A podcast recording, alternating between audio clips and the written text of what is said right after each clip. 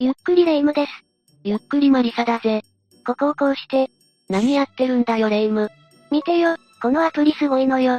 何のアプリなんだ自分で家の間取りを作れるし、家具とかも自由にレイアウトできるのよ。最近ハマっててずっとやっちゃうのよねー。へえ、面白そうだな。で、レ夢ムはどんな間取りを作ってみたんだこれよ、見てみて。って、なんだよこの間取り。いちいち20ドアになってるぜ。防犯対策にいいでしょ。すべてのドアが20ドアとか面倒だぜ。それにこの謎の空間はなんだクローゼットにしては狭そうだし、何のためのスペースなんだよ。宝物を隠す場所よ。宝探しじゃねえんだから。だいたいレ夢ム宝なんてあるのかあるわよ。おにぎりでしょ、唐揚げでしょ、それからおやつのお菓子でしょ。食い物しかねえじゃないかよ。食品倉庫か備えあれば憂いなしって言うでしょ。それはそうだけど、いくらなんでも備えすぎじゃね ?10 箇所以上あるぞ。備蓄は大事かなと思って、部屋作りのセンスねえなでも実際にレ夢ムが作ったような変な間取りの家ってあるんだぜ。そうなのみたいみたい。じゃあ日本の実在する恐ろしく奇妙な間取りについて話していこうか。せっかくだからランキング形式で6選上げていくぜ。よろしく頼むわ。第6位は、隠し部屋がある家だ。隠し部屋すっごくワクワクする響き。この間取りを見てくれよ。変わった形ねえ。鍵括弧みたいな形だわ。マンションの角っこなんかなそれともパズルのように他の部屋が組み合わさるのかパズルみたいに組み合わさるとかすごいわね。なんでこんな間取りなのかしら。わからないなあスペースの問題だと思うけど。この部屋のどこが恐ろしいのこの間取り図を見ずにレイムがこの家を訪れたら、ここは何部屋ある間取りだと想像するええ玄関開けてすぐキッチンでしょで、奥に部屋があって。で、バルコニーがあるからよくある 1DK って思うかも。そうなんだよ。それがここの家の怖いところなんだよ。待って、まだよく怖さが見えてこないわ。つまり来客者に気づかれずに、誰かをこっそり奥に住まわせることができるんだよ。住まわせるってどういうことよあんなに長い廊下があるなんて普通は思わないだろこのドア何って聞かれても、クローゼットなんだ、と言われりゃ誰もが納得するだろうさ。確かに。物入れってのがあるけど、収納が多い家を探したとか言われたら信じちゃうわ。想像してみてくれよ。奥の部屋に監禁されている少女とかがいることを、やめてよマリサ、普通に怖いじゃないの。仮に少女が誰かに気づいてもらおうと声を出したとしても、口にテープとかされていたら長い廊下がある分、声は届かずに空間にかき消されてしまうかもしれない。悪意のある人はそういう使い方もできるってことね。もちろん誰にも内緒の趣味部屋とか、例えば最近流行りの配信専用部屋とか、いろいろな使い方ができる可能性に溢れた間取りなんだけど、使いようによっては怖くもなるってわけさ。今度誰かの家に行ったら隠し部屋になってないか探しちゃいそうだわ。第5位は、トイレが独立している家だ。待って、言っている意味がわからない。レイムはこの間取りを見てどう思うどうって。部屋は一部屋だけど11畳と結構広いわよね。収納も広そう。見るべきところはそこじゃないんだぜ。なら、キッチンの場所がちょっと変対面カウンター式なんだろうけど。この間取りなら11畳のところで寝なくちゃいけないから、対面にしなくてもいいと思うわ。違うな、トイレに注目してくれ。トイレあ、普通洗面所とトイレって面してないこの家は洗面所とも浴室とも離れててトイレだけ独立してる感じ。配置も確かに珍しいけど、注目すべきはトイレの扉の位置だぜ。あれどうやってトイレに行くのそうなんだよ、部屋の中からトイレに行くことができないんだ。トイレに行くには一旦家から出る必要があるんだぜ。めんどくさー。なんでこんな作りになってるんだろう玄関あたりの壁一つ破いてくれればいいのにな。本当にねー。疑問なんだけど、これはトイレ用の鍵があるのかしらトイレ用の鍵ってなんだよだってトイレが通路に面してるってことは、トイレにも鍵があるってことでしょ玄関の鍵とトイレは共通なのかとか気になるじゃない。確かにな。もし鍵は別だったとして落としちまって、そんな日に限ってお腹がピンチとかだったらやばいよな。お腹がピンチじゃなくても、今すぐトイレに行きたいのにいちいち外に出て鍵開けてってだいぶやばいわよ。トイレトイレー。って外に出たのにお隣さんと出くわして井戸端会議が始まったらやばいよな。トイレに行きたいって言いにくいから会話を切り上げるのも困っちゃうわね。てか普通にトイレに入るところをご近所さんに見られるとか地獄よね。あいつなげえな、なんて噂が広まったりして。トイレってプライベート空間なはずなのに全然プライベートじゃないじゃないのよ。プライベートが筒抜けな物件、めちゃくちゃ怖いだろ第4位は、子供の部屋だけ2階にある家だ。え割と普通によくある間取りじゃない両親の部屋が1階にあって、2階に子供部屋があるんだよ。あの有名アニメのドラえもんの、のび太のお家だってそうじゃない有名アニメの家の間取りと似てるなら問題ないって思うだろだけどこの間取り、ちょっと注意が必要なんだぜ。注意って何一体この間取りの何が悪いの実はな、今回紹介してるこの間取りは、ある有名事件の犯人が住んでいた家の間取りなんだ。え、ある有名事件って何神戸の榊原事件って言えばわかるかわかるわ。ネットニュースで何回も見かけたことあるもの。小6男子を殺害しただけでなく、首を切って犯人が通っていた校門前に置いたやつでしょそうなんだ。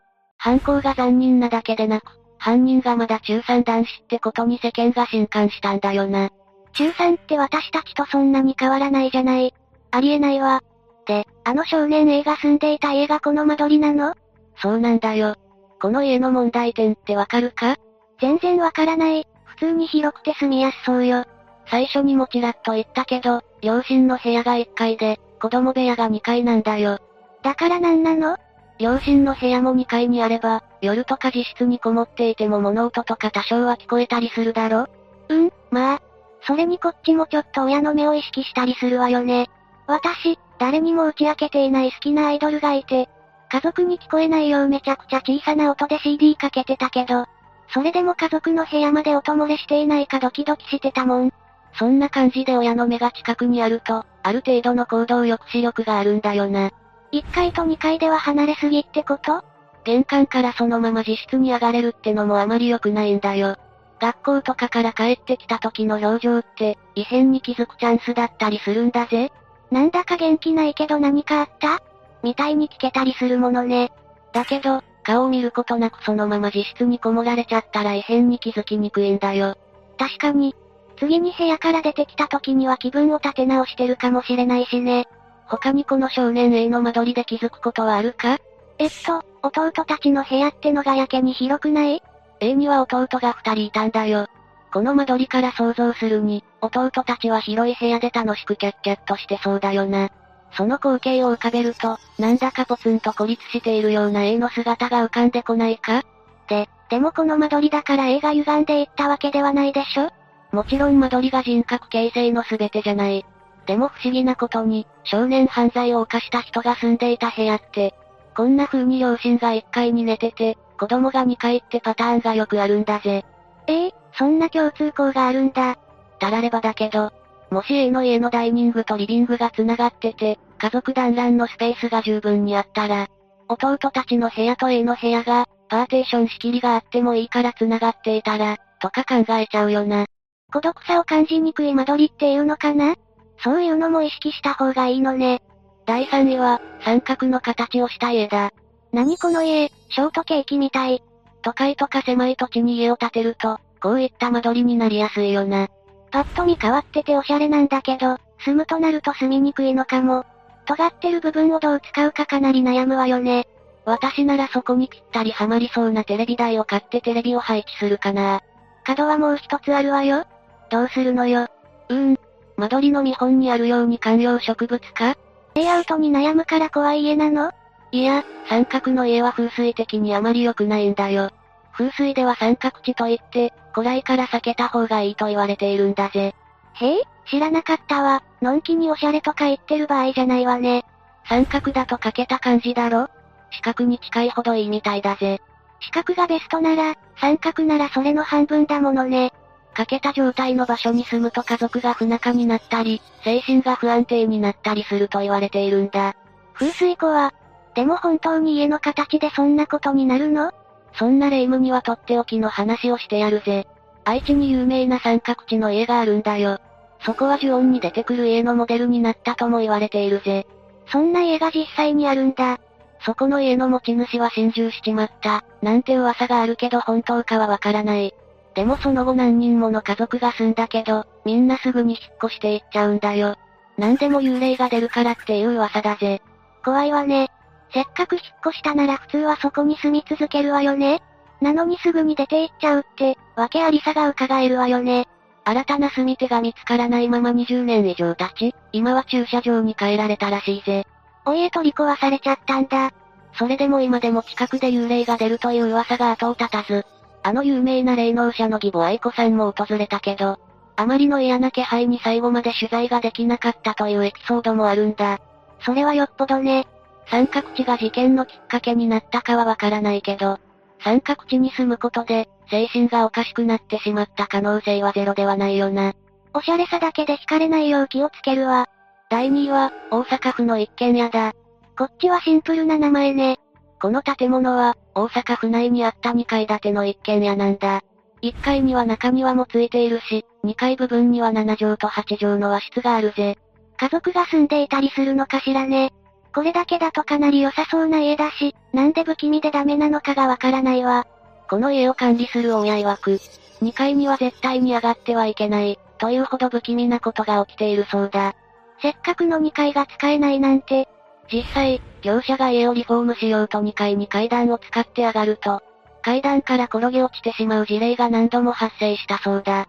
何度もとなるとこの家の中に原因がある気がする。そんな時、一つ気になる部分が2階にあることが間取り図で発覚したんだ。何よ ?2 階の8畳の部屋に隣接する、床の間と神棚だぜ。か、神棚、いかにも怪しいわ。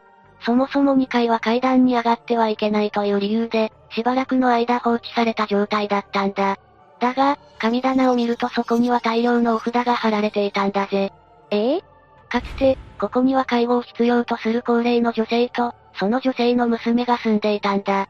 彼女らも介護のしやすい家を探してこの家にたどり着いたそうだな。介護が必要だと、マンションより一軒家の方がありがたそうね。その時も2階に登ってはいけない、という忠告があったものの、もともと足腰を悪くした女性を介護する目的だったからか、1階をメインに使い続けたんだ。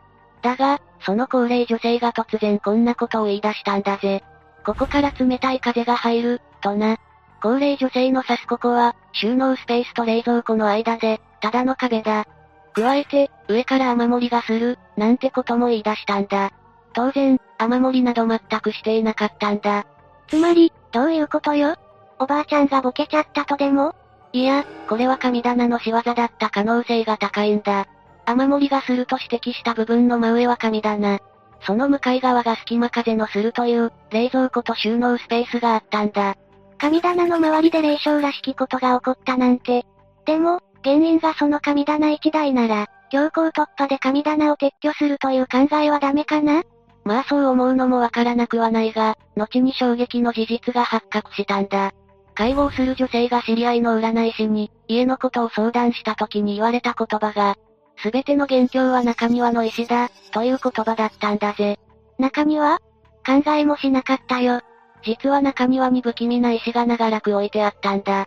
それは触れてしまうだけでたたりが訪れるというほど凶悪なもので、これを理由にこの一軒家は、なかなか撤去されずに放置されていたんだとか。そこまで来ると、次はなんでそんな石がここにあるのよ、って話になってくるわ。これは可能性程度の話だが、この家がある地域が、昔から霊などを集めると言われる、水辺に作られた場所だからという説があるな。水回りは出やすい、って話はどことなく聞いたことがあるかも。まあ、そんな感じだな。決めた、砂漠に一軒家を建てるわ。極端すぎるな。そして第1位は、Y マンションだ。Y マンションは2.5畳のキッチン、6畳の洋室、7.5畳のベッド付き和室がある。五角形の形をした部屋となっている。ちなみにこの部屋も真四角の家ではないな。本当に四角形じゃない家は危ないのかも。ここでは何があったの今回紹介する事例では、3人の若手芸人コンビが住んでいたな。 3人だと、1人キッチンで寝ることになりそうね。芸歴が1番上の A、2番目の B、3番目の C の3人だとして話をしていくぜ。彼らは若手芸人ということもあり、なかなか仕事が入らず節約生活を強いられていたな。家賃は4万3000円のため、3人で割ればかなりお安く済むぜ。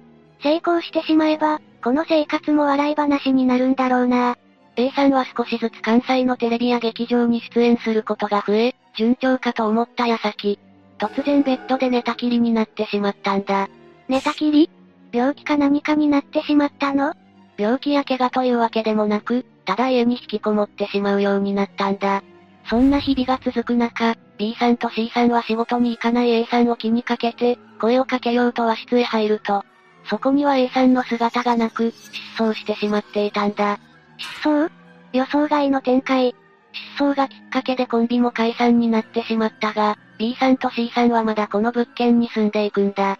すると次は B さんが、自分が一人でいる時、下から誰かが上がってきてずっと玄関前にいる、と言い出したんだぜ。後日、原因を調べるため真下の階の部屋を調べるも、そこは空き家。部屋の中を調べると間取りは全く一緒の部屋だが、謎の学校の机と椅子があるんだ。ちょっと鳥肌立ってきた。その机の中を見ると、そこには行方不明者の名前の記事が大量に置いてあったんだぜ。いやー、早く退去した方がいいわ。